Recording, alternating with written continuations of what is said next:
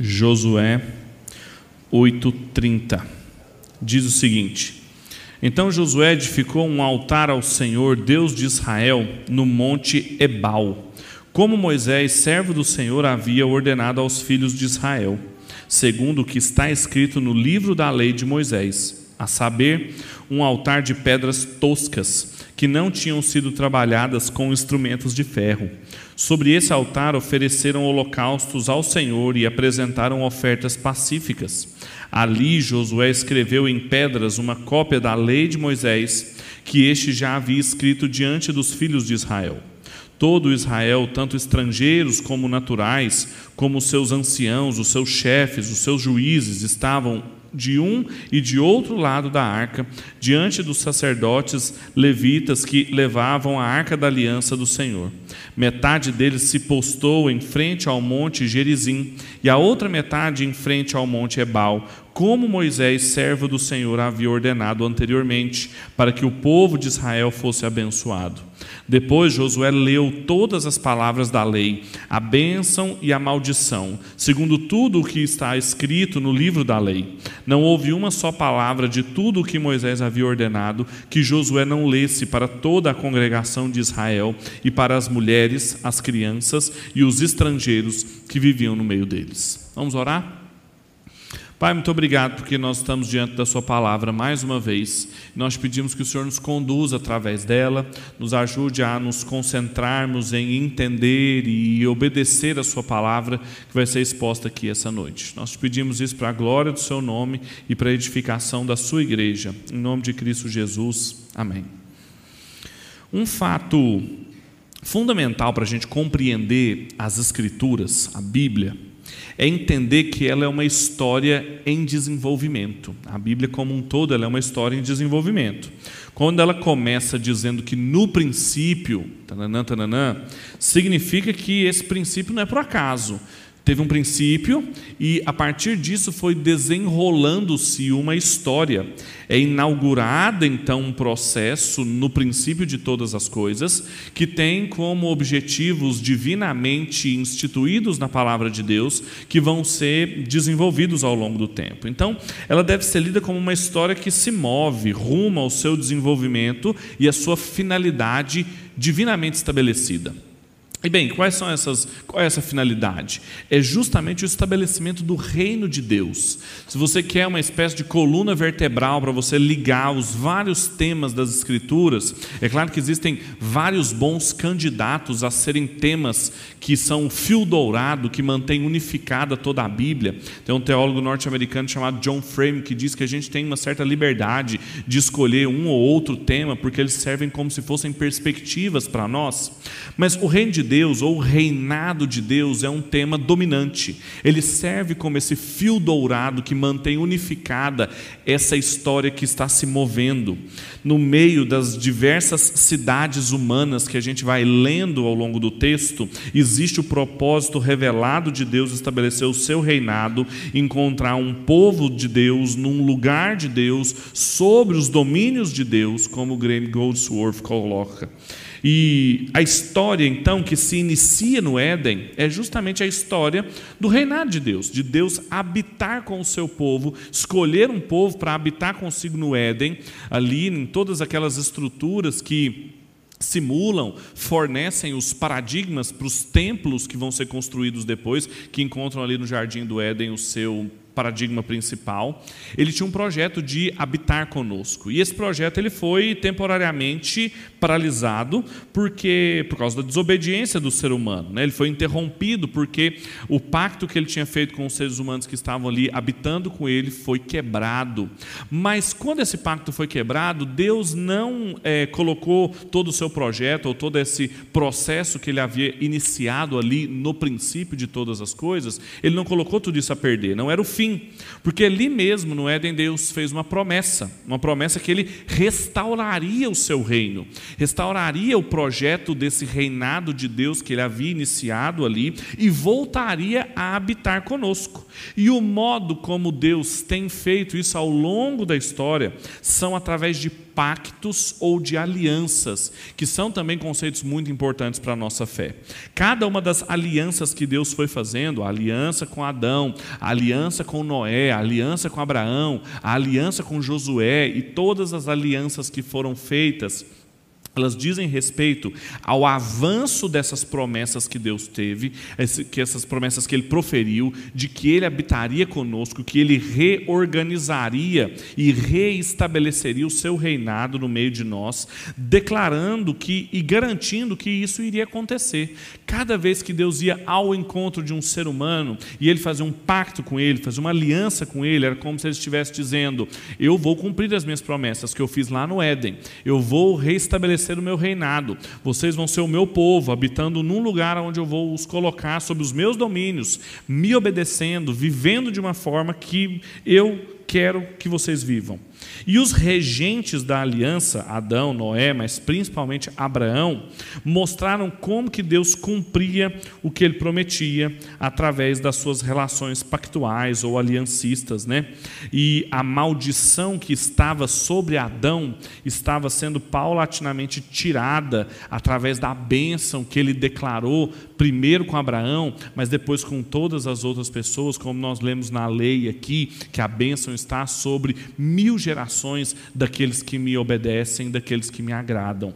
Então, tudo isso foi prometido em Gênesis, tudo isso foi desenvolvido ao longo do Êxodo, Levítico, Números, Deuteronômio, e isso foi parcialmente cumprido a partir de Josué até o segundo livro dos Reis.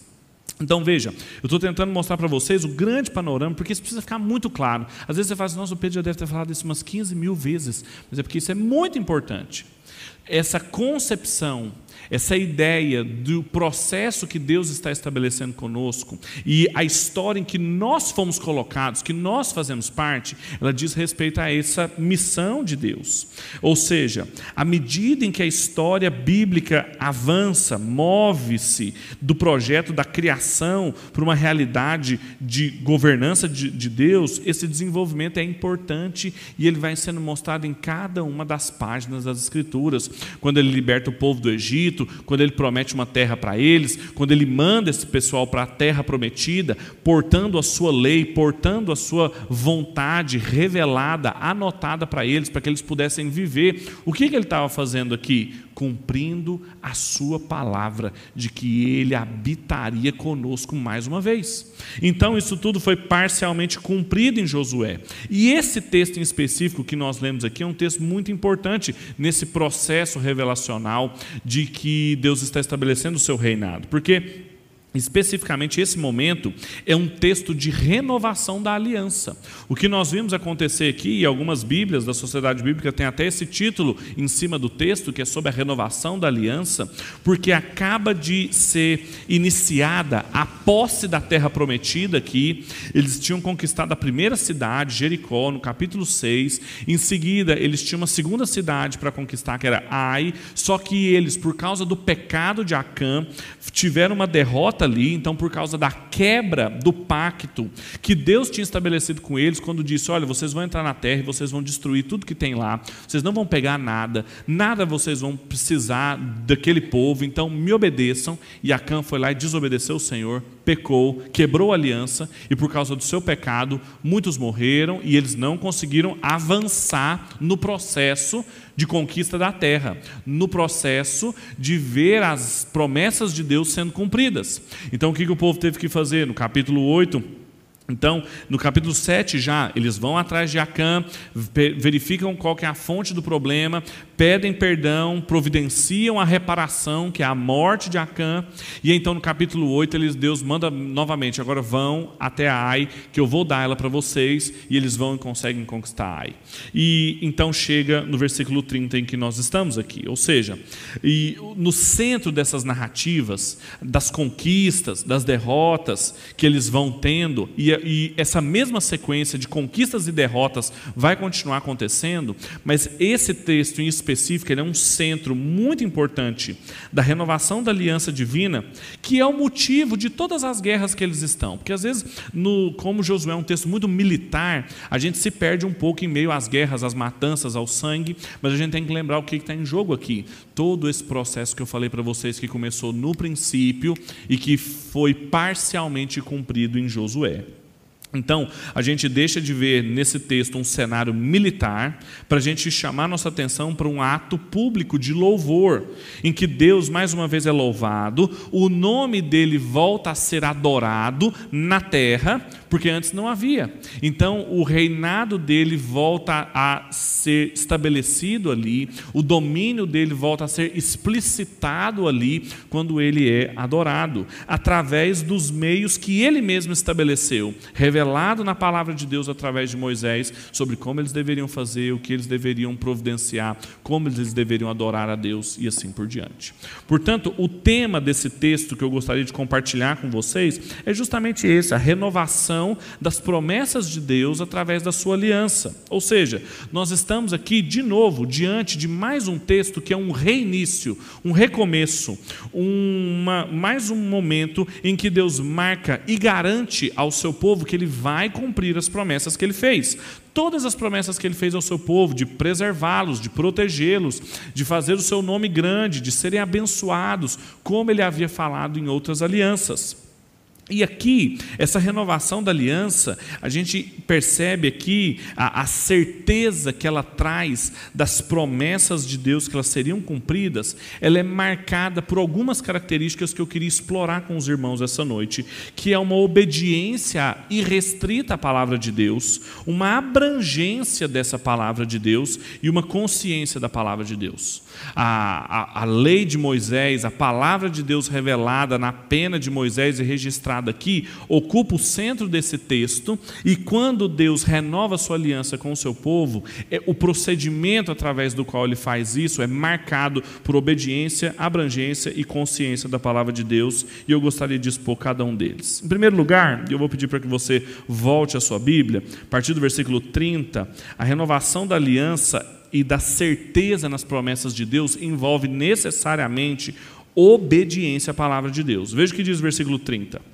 Então Josué edificou um altar ao Senhor, Deus de Israel, no Monte Ebal como Moisés, servo do Senhor, havia ordenado aos filhos de Israel, segundo o que está escrito no, lei, no livro da lei de Moisés, a saber, um altar de pedras toscas que não tinham sido trabalhadas com instrumentos de ferro. Sobre esse altar ofereceram holocaustos ao Senhor e apresentaram ofertas pacíficas. Ali Josué escreveu em pedras uma cópia da lei de Moisés, que este já havia escrito diante dos filhos de Israel. Primeira coisa que a gente aprende nesse texto aqui é uma postura de obediência à palavra de Deus por parte de Josué. E se vocês se lembrarem do texto que eu acabei de mencionar, que vem imediatamente anterior a esse texto, é a desobediência de Acã. Depois da desobediência de Acã e das consequências do pecado, da gravidade que o pecado de uma pessoa teve em relação a todas as outras, o que acontece aqui é que Josué procura obedecer a Deus de maneira muito estrita, fazendo tudo o que o livro da lei de Moisés havia dito. Então há uma direta relação entre a desobediência de Acã e a estreita obediência de Josué aqui, edificando um altar segundo as instruções que estão em Deuteronômio 27, que eu vou ler para vocês, vocês vão ver que parece que é uma repetição do texto de Josué, de tão estreito que ele estava na sua obediência. Deus disse a Moisés e aos anciãos de Israel: Guardem todos os meus mandamentos que hoje lhes ordeno. No dia em que vocês passarem o Jordão, e entrarem na terra que o Senhor teu Deus lhe dá, levantem pedras grandes e as pintem de cal. Ao passarem, escrevam nessas pedras todas as palavras dessa lei, para que vocês entrem na terra que o Senhor teu Deus lhe dá, a terra que mana leite e mel, como o Senhor teu Deus dos seus pais lhes prometeu. Quando vocês estiverem passando o Jordão, levantem essas pedras no monte Ebal, como hoje lhes ordeno, pintem-as com cal, e ali vocês devem construir um altar ao Senhor seu Deus, altar de pedras que não tenham sido trabalhadas com instrumentos de ferro. Construam o altar do Senhor seu Deus com pedras toscas. Sobre esse altar lhe ofereçam holocaustos e também sacrifiquem ofertas pacíficas. Comam ali, alegrem-se na presença do Senhor seu Deus, e nessas pedras escrevam de forma bem nítida todas as palavras dessa lei. Vejam como as ordenanças de Deus em Deuteronômio 27 para Moisés e para todo o povo foram cumpridas com rigor por Josué. Cada um dos elementos aqui são muito importantes. Cada um dos elementos aqui são escolhidos pelo próprio Deus para renovar a sua relação com o povo, para renovar o seu pacto, para renovar a sua aliança que ele tinha mais uma vez, avançando nas promessas que ele mesmo havia feito de que ele reinaria de novo entre os seres humanos naquelas, no meio daquelas cidades construídas pelos seres humanos. O Bruce Waltke, que é um teólogo norte-americano brilhante, ele resume alguns desses elementos explicando cada um deles. Ele vai falar que o altar, por exemplo, que aparece aqui, é símbolo da reivindicação de Deus por aquela terra.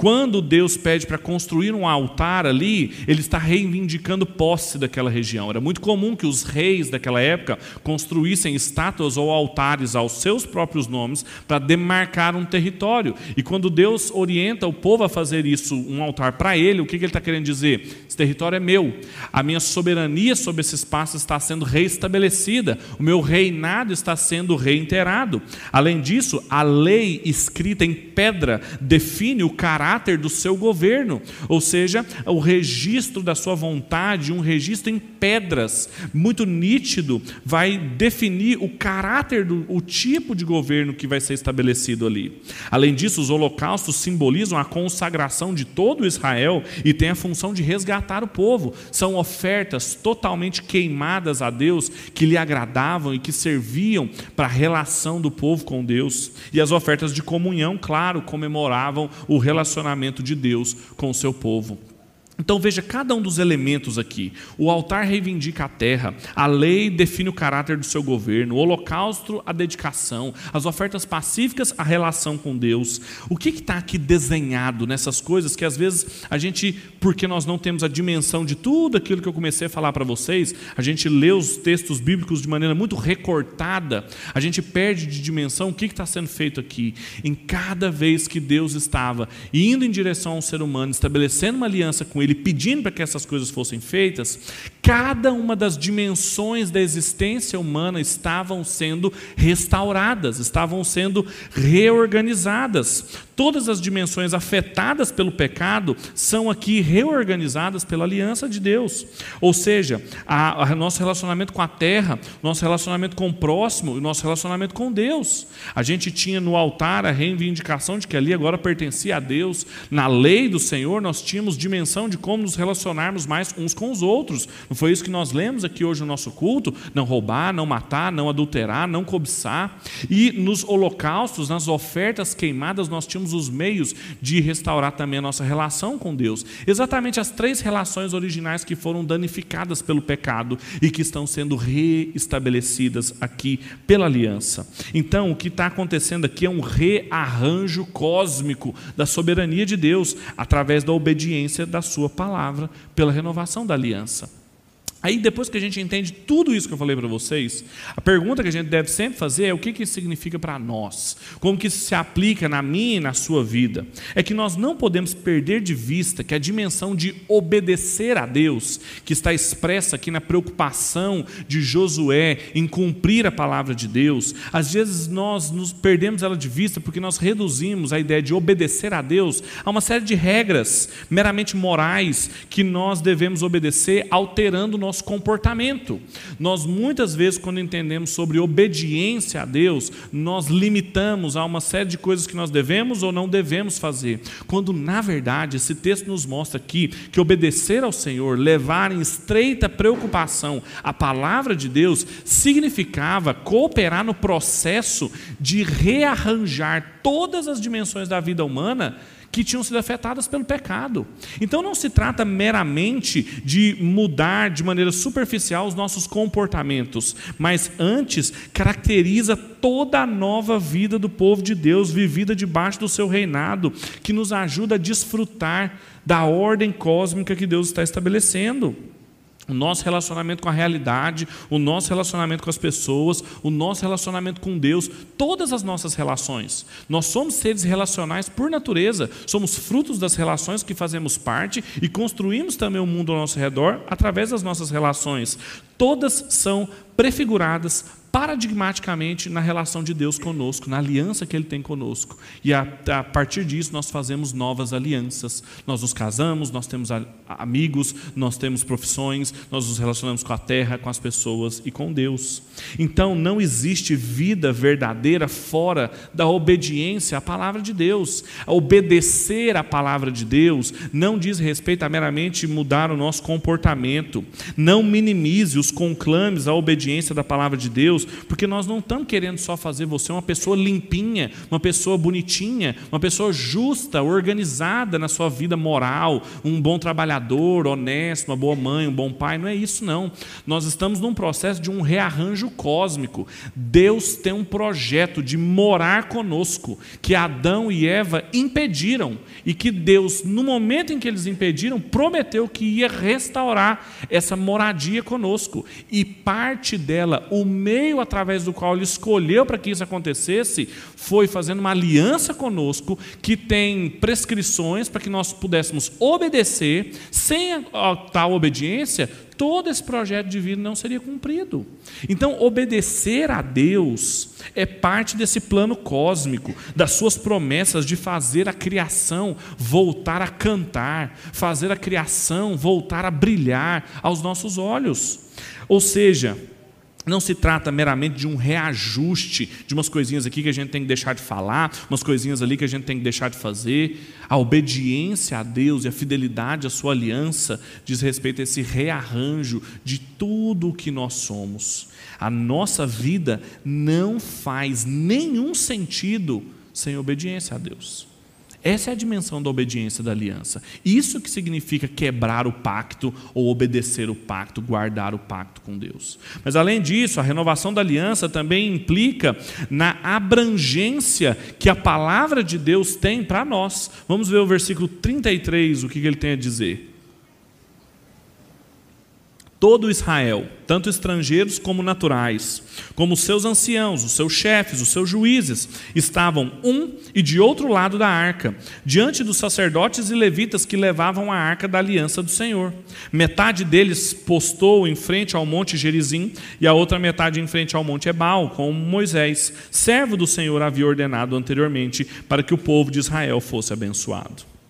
Existem vários detalhes aqui, importantes nesse texto, que falam sobre a abrangência da palavra de Deus. Ou seja, nós falamos primeiro da obediência, mas não se trata de uma obediência seletiva. É muito importante a gente observar aqui que existe uma abrangência, tanto de conteúdo quanto dos ouvintes da palavra de Deus. Em primeiro lugar, tem vários dados da geografia aqui que são muito específicos, e se estão na Bíblia, é palavra de Deus para mim e para você, então a gente tem que saber por que esse monte é Ebal, por que esse monte de Gerizim, o que, que isso muda na minha na sua vida. São dois, duas elevações ali, o monte Ebal está quase 900 metros de altura, ao norte de Siquém, uma cidade importante, Gerizim, 800 metros ao sul de Siquém, e quando Deus deu a sua palavra para Moisés, deu bênçãos e maldições, falou assim: se o meu povo que ouve minha voz me obedecer, benditos serão na cidade, benditos serão no campo, benditos serão, benditos serão, benditos serão.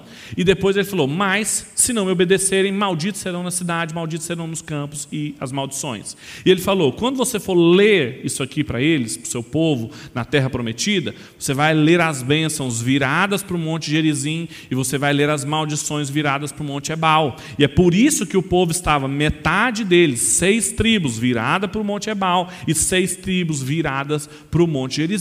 Monte Gerizim muito mais exuberante, muito mais fértil e, claro, um símbolo e um paradigma da frutificação e da obediência a Deus, e o Monte Ebal, claro, da maldição. Agora, a terra de Siquém também é muito importante. Cada uma dessas construções rochosas estava ou ao sul ou ao norte de Siquém. E Siquém é muito significativa, porque é uma cidade em que os patriarcas visitaram. O primeiro, a primeira aliança que Deus fez e o primeiro altar que foi levantado a Deus depois de Babel, com Abraão, em Gênesis no capítulo 12, versículo 6, foi ali em Siquém. E a primeira terra que Jacó comprou com parte dos seus, do seu, da sua herança, do seu trabalho, também cumprindo as promessas de Deus que ele separaria uma terra para o seu povo, foi Siquém em Gênesis 33. Então é um símbolo inquestionável essa cidade das promessas de Deus, do pacto que Deus tinha com Abraão, com Isaac, com Jacó, com os patriarcas, com os descendentes do seu povo, que nós também somos descendentes pela fé.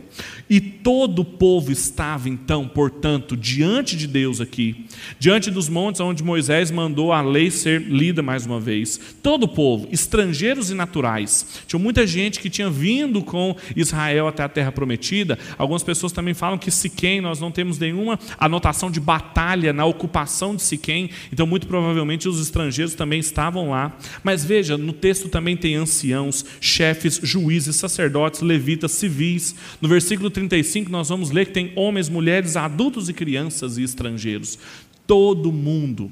A abrangência da palavra de Deus diz respeito não só ao seu conteúdo, foi lida as maldições e foram lidas as bênçãos de Deus, mas não foram lidas só para algumas pessoas, não foi só para Josué, não foi só para os sacerdotes, não foram só para os juízes, foi para todo mundo, inclusive as crianças. Todos estavam diante da presença de Deus. Há um detalhe aqui no texto que passa desapercebido: a arca da aliança estava lá. A arca da aliança era símbolo da presença de Deus. Deus estava no meio do seu povo. Deus estava cumprindo a promessa de que ele habitaria de novo com o seu povo, e ele estava ali com a sua vontade sendo lida. Todos estavam diante de Deus, diante de toda a lei de Deus, das bênçãos e das maldições, dos dois lados que são possíveis ficarmos do pacto. E cada uma dessas diferenças etárias, de gênero, sociais, que o texto gosta de ressaltar, são muito interessantes porque elas são dissolvidas diante dessas duas outras posições que nós podemos estar. Não interessa se você é homem, se você é mulher, se você é um juiz ou se você é um civil, se você é um estrangeiro ou se você é um judeu. O que interessa é se você vai estar debaixo das bênçãos da aliança de Deus ou se você vai estar debaixo das maldições da aliança de Deus. Se você vai quebrar o pacto com Deus ou se você vai cumprir o pacto com Deus. Porque cada uma dessas diferenças etárias, de gêneros, sociais, perdem o sentido diante dos dois únicos lados que qualquer ser humano pode estar. Justamente em Siquém, onde tudo começou, onde Deus garantiu que iria cumprir suas promessas, estão sendo reafirmadas numa abrangência, numa amplitude em que a palavra de Deus, para os seus ouvintes, no seu conteúdo, não pode ser negada.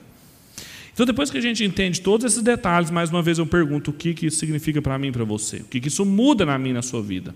É que o pacto com Deus, a aliança que Deus tem a certeza de que Ele vai cumprir as suas promessas, envolve toda a palavra de Deus. Envolve, em primeiro lugar, como a gente já falou, obedecer a Deus. Mas não envolve obedecer a Deus aonde dá, aonde eu gosto, aonde eu tenho facilidade envolve toda a palavra de Deus, não apenas os trechos onde nós somos mais abençoados, mas também nas condenações. O pacto, a aliança que Deus tem com o seu povo, sempre foi formada, explicitada, confrontada pelos dois lados possíveis que nós poderíamos ocupar. Estão diante de você os caminhos de vida ou caminhos de morte, e não poderia haver seletividade na escuta e na obediência da palavra de Deus. Todos deveriam escutar e todos deveriam escutar tudo que a palavra de Deus falava. Mas também a, a misericórdia de Deus estava presente nas bênçãos, mas sua justiça e sua santidade também, frente ao pecado e à quebra da aliança. E o mesmo ainda vale para mim e para você nos dias de hoje. Porque quando nós nos lembramos, por exemplo, do apóstolo Paulo escrevendo a segunda carta dele à igreja em Corinto, falando de que ele estava contrariado porque não iria visitá-los, porque as divisões, as contendas, os problemas que tinham ali o impediriam de ir, ele fala algo muito interessante, essa mesma realidade dupla do pacto que está diante de mim e de você, todas as vezes que nós somos confrontados com a palavra de Deus. Ele vai dizer, na segunda carta aos Coríntios, no capítulo 2, versículo 14, que graças graças a Deus, que sempre nos faz triunfar em Cristo e por meio de nós manifesta todo o lugar, a fragrância do seu conhecimento. Veja a imagem que ele usa: a fragrância do conhecimento de Deus, um cheiro bom. Porque para Deus somos o bom perfume de Cristo, nos que se salvam, não nos que se perdem. Mas para esses, os que se perdem, cheiro de morte para a morte. Mas para aqueles, para aqueles, os que se salvam, cheiro de vida para a vida. E para essas coisas, quem é idôneo? Quem é neutro? Quem fica em cima do muro? Porque nós não somos. Como muitos falsificadores da palavra de Deus têm falado de Cristo com sinceridade, como de Deus na presença de Deus. Olha a situação que o apóstolo Paulo está falando. Ele falou: olha, graças a Deus por Cristo, porque Apesar de todas essas confusões que vocês estão vivendo aí, nós, a, a, gente pode sentir a fragrância do conhecimento de Deus. Porque quando o evangelho é ouvido, para aqueles que são salvos, ele é um perfume. Mas para aqueles que são condenados, ele fede morte. Não tem neutralidade, não tem idoneidade diante disso. A palavra de Deus precisa ser experimentada em sua abrangência. Caso contrário, quem não faz isso? O que o apóstolo Paulo chama de falsificadores da palavra de Deus. Uma espiritualidade seletiva, uma teologia construída com base em textos melhores para os seus interesses, em que as honras não são dadas ao Deus, mas a nossa própria honra, aos nossos próprios interesses e a ressonância que nós temos às nossas próprias vontades. Da mesma forma que o povo todo ele foi colocado diante das maldições e das bênçãos de Deus, o Evangelho também nos coloca nessa mesma posição. Não tem como ficar neutro. Ou a gente obedece a totalidade da palavra de Deus, ou a gente quebra o pacto. Todos são culpados diante de Deus quando quebram o pacto. E em terceiro e último lugar, a renovação da aliança e a certeza nas promessas de Deus, no avanço desse processo que Deus está estabelecendo, ela é marcada também por uma consciência da palavra de Deus. Obediência, abrangência, mas também consciência da palavra de Deus. Veja o que diz versículo 34 e 35. Depois de Josué ter feito tudo isso, ele leu todas as palavras da lei, a bênção e a maldição, segundo tudo que está escrito no livro da lei. Não houve uma só palavra de tudo que Moisés havia ordenado que Josué não lesse para toda a congregação de Israel, para as mulheres, as crianças e os estrangeiros que viviam no meio deles depois de obedecer tudo que Moisés havia explicitado, depois de escrever tudo aquilo que Moisés havia pedido para ser escrito, Josué também leu. Ele leu toda ela, as bênçãos, as maldições, e leu diante de todo mundo, de todo mundo que estava em pacto com Deus. Ninguém foi excusado, ninguém ficaria de fora, nenhum detalhe da palavra também seria omitido a essas pessoas, para que ninguém se escondesse na desculpa de não ter consciência, de não ter conhecimento da palavra de Deus. Eles são confrontados com as exigências do Senhor, as exigências que são necessárias para viver nessa nova terra que eles estão recebendo. O caráter da lei, desse reinado de Deus, da aliança, que eles estão entrando numa nova fase na terra da promessa. Se essas exigências fossem respondidas com obediência, eles se alegrariam, se satisfariam e poderiam encontrar felicidade e a, estaria assegurada. Agora, se eles desobedecessem, como foi o que aconteceu na história de Israel, eles também sabiam que iria acontecer. Quando nós também nos perguntamos sobre o que isso significa para nós, a nossa relação pessoal com Deus, o pacto, a aliança que Ele tem conosco e as promessas que Ele alimenta, elas são supridas na nossa vida pelo nosso conhecimento, pela nossa consciência da palavra de Deus. Não existe renovação da aliança de Deus, não existe renovação das suas promessas, da consciência das suas promessas, fora do conhecimento da palavra de Deus. Não tem como a gente não conhecer a palavra de Deus ela não é um privilégio para os teólogos, para os pastores, para os presbíteros. Ela é uma condição de possibilidade para toda a vida vivida diante de Deus. Se nós não conhecemos o Deus que, de quem nós vivemos diante, nós estamos fadados ao fracasso. Na verdade, toda a história de Israel foi quando ela deixava de conhecer o Senhor, ela naufragava. Homens, mulheres, crianças, todo o povo, não eram só os sacerdotes, não era só Josué, não eram só os juízes, todos precisavam ter consciência da palavra de Deus, intencionalmente, claramente, totalmente, escrita em pedra para eles. Não podia ser algo que fosse feito assim de maneira não intencional. Conhecimento de Deus para Israel não era alguma coisa assim que, nossa, o pessoal, meu filho aprendeu, aprendeu os dez mandamentos. Não sei como, aquele menino decorou as coisas. Eu nem falo essas coisas aqui em casa. Não funcionava assim. Não era de maneira relaxada, sem preocupação. Era feito diante da assembleia reunida, todos ali, solenemente. Porque a renovação da aliança, do pacto que Deus tinha no projeto cósmico que Ele estava reorganizando toda a realidade, obediência, abrangência e consciência da palavra de Deus eram fundamentais, não eram opcionais. Não tem como ter vida verdadeira sem isso. Não faz sentido a existência sem isso. Pode até parecer que você está vivendo, mas sem isso, você está caminhando rumo ao nada. Portanto, a gente pode concluir dizendo que Josué 8, do 30 ao 35, é um importante episódio para a renovação da confiança nas promessas que Deus tinha, de que Ele ia cumprir a Sua palavra, de que Ele ia habitar de novo com o seu povo. Isso foi vivenciado aqui, as pessoas se alegraram, cantaram, leram a palavra de Deus, estavam diante da arca da aliança. E essa renovação significava uma extensiva obediência, abrangência e consciência da palavra de Deus para o seu povo. Ponto. E como de costume, eu poderia terminar aqui, mas seria incompleto. Porque, do ponto de vista da história de Israel, como eu comecei para vocês, ela é uma história em movimento.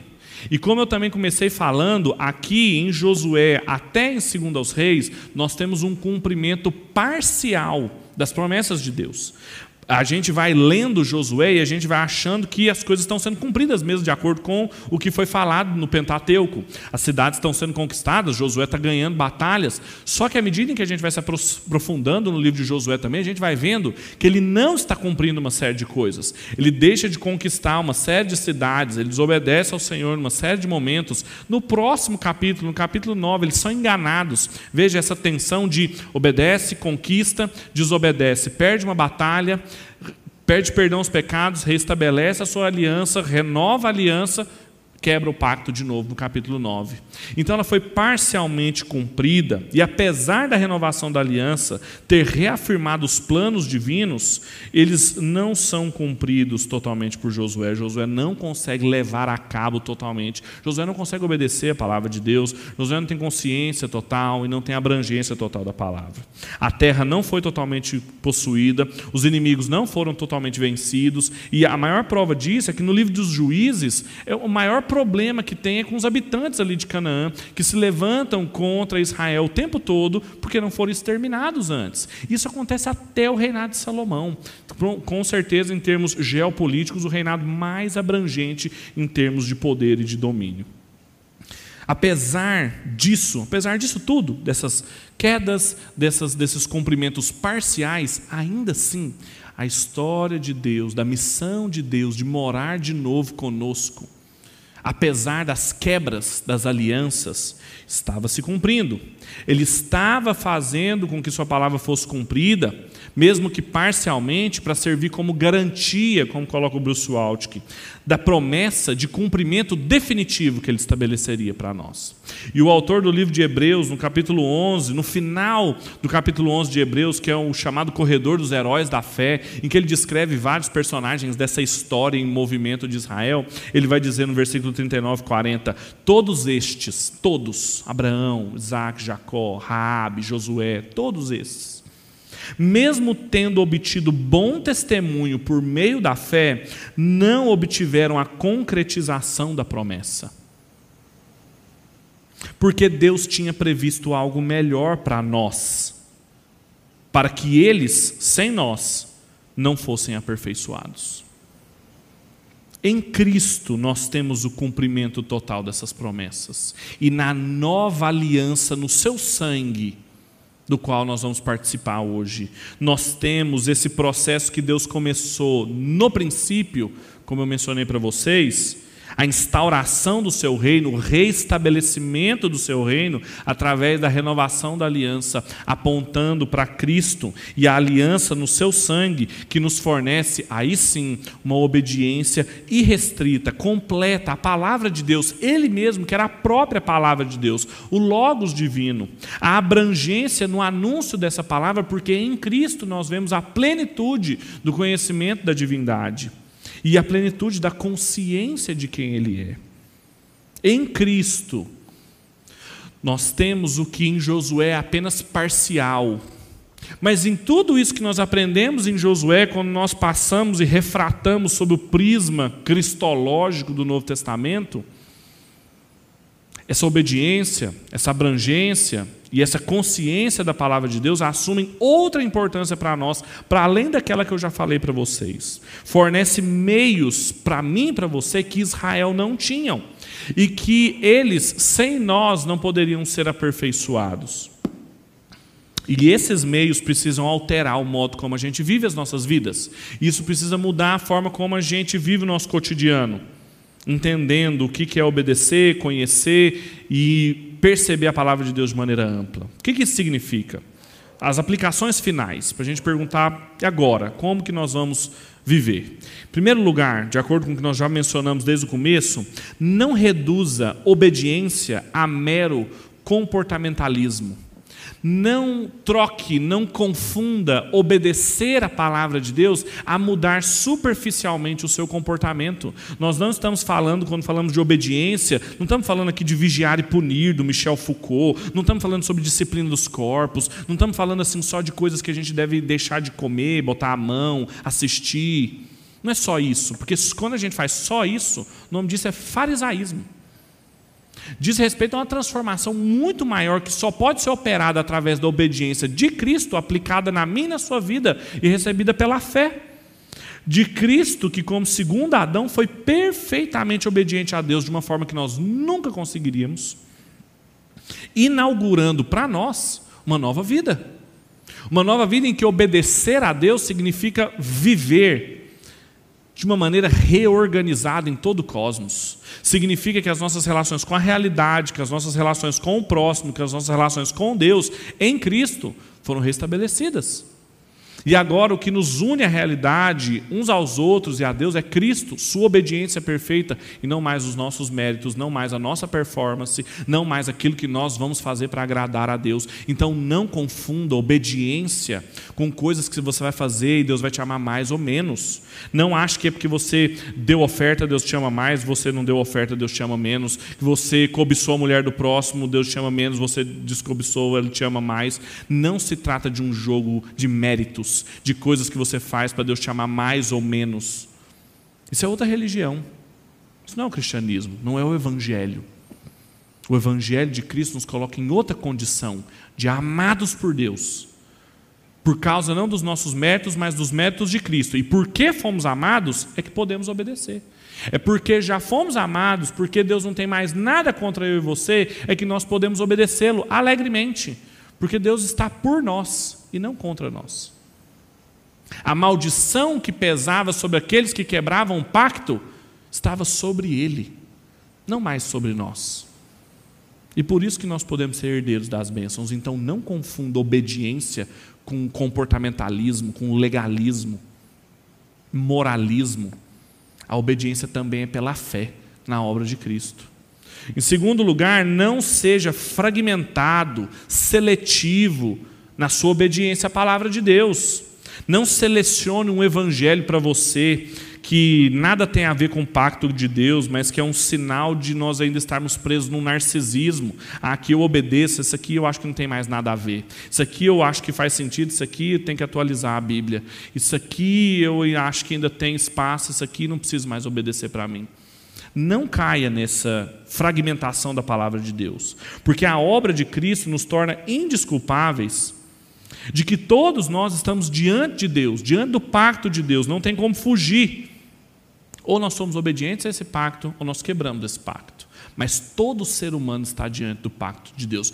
Todo ser humano está em pacto com Deus. A diferença dos incrédulos e dos crentes é que uns desobedecem e outros obedecem. mas todos estão em pacto, porque sem pacto a gente não existiria. E aqui há, uma, há, um, há algo bonito demais nesse texto, porque você lembra das divisões etárias de gênero que tinha lá? Homens e mulheres, jovens, crianças, juízes, sacerdotes, levitas, civis.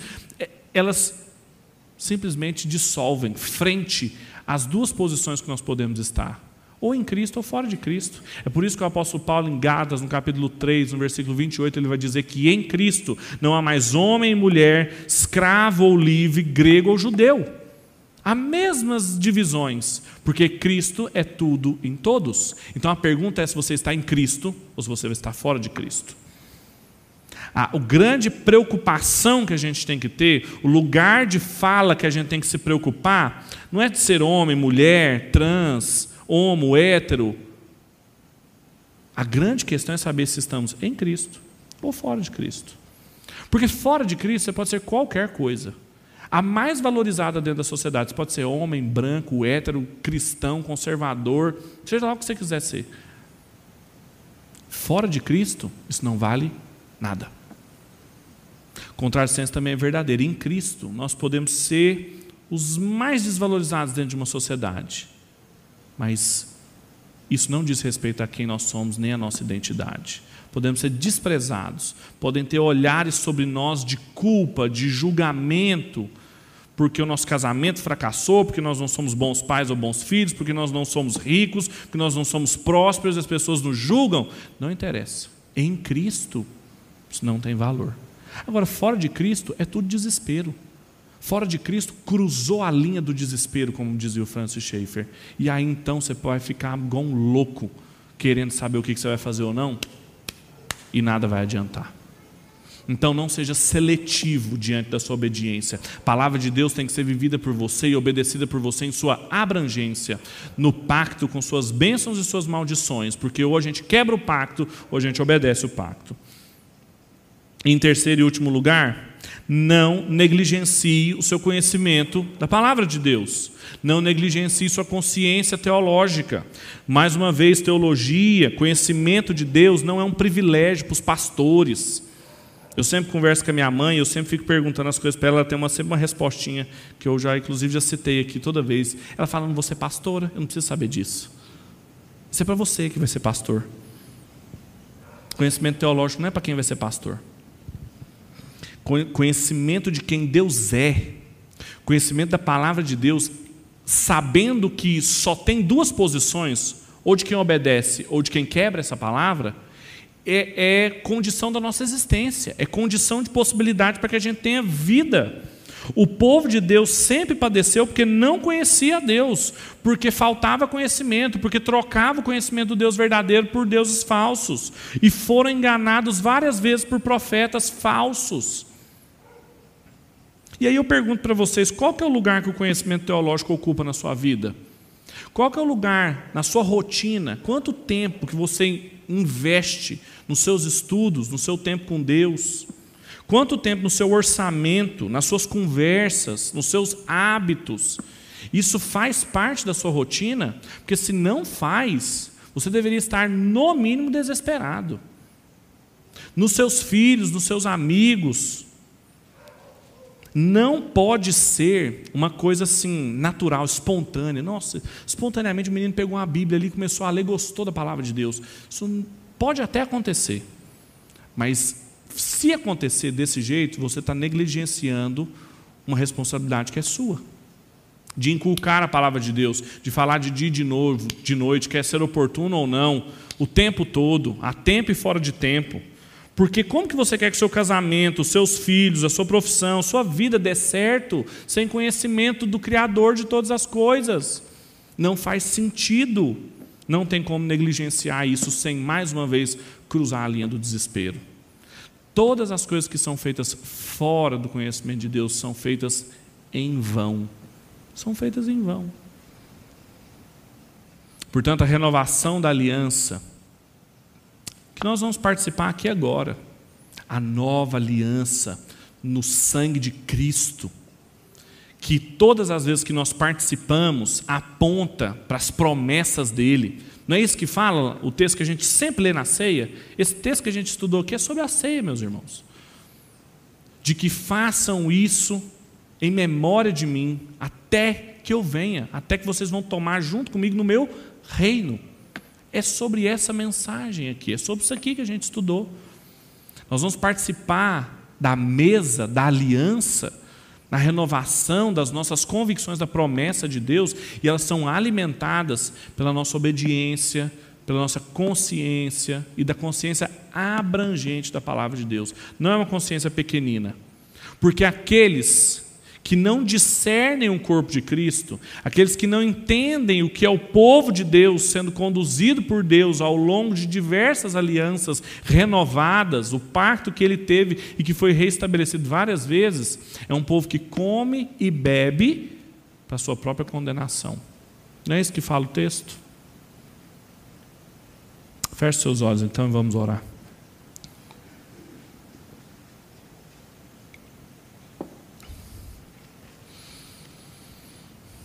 Pai, nós te louvamos porque estamos diante da Sua palavra e diante da mesa da nova aliança, no sangue de Cristo Jesus. Não é mais o sangue de animais que são imolados em altares construídos por mãos humanas, mas é o sangue puro de Cristo que foi derramado na cruz do Calvário, de uma vez por todas, para que nenhum outro sangue precisasse ser derramado nós te louvamos por isso, Pai, e te pedimos perdão porque não temos consciência do que isso significa. Nós perdemos a dimensão da profundidade da operação que o Senhor está estabelecendo ao longo da história, no cosmos, na realidade através da palavra que o Senhor foi revelando a nós, nos dando consciência até chegarmos na obra de Cristo. E hoje, aqui comigo e com os meus irmãos, nós temos o privilégio, Pai, de estarmos aqui reunidos, quanto tantos estão privados da mesa do Senhor. Nós te damos glória e te pedimos misericórdia. Porque somos carentes do Senhor, precisamos do teu entendimento, precisamos da Sua palavra. Sem o Senhor, sem a Sua direção, sem a Sua aliança, Pai, sem as Suas promessas, nós estamos perdidos, nós estamos diante do nada. Ajuda-nos, Pai. Revela-se a nós, mostra-se a nós, a cada um de nós. Alcança-nos e nos coloca em aliança contigo. Nós te apresentamos esses elementos que estão aqui. Foram os elementos que o Senhor Jesus, na noite em que ele foi traído, instituiu e disse para a gente comer desse pão e beber do fruto da videira até que Ele venha, alimentando a nossa expectativa de que as promessas vão ser cumpridas, Pai, que toda lágrima dos nossos olhos vai ser enxugada e que toda dor é por enquanto.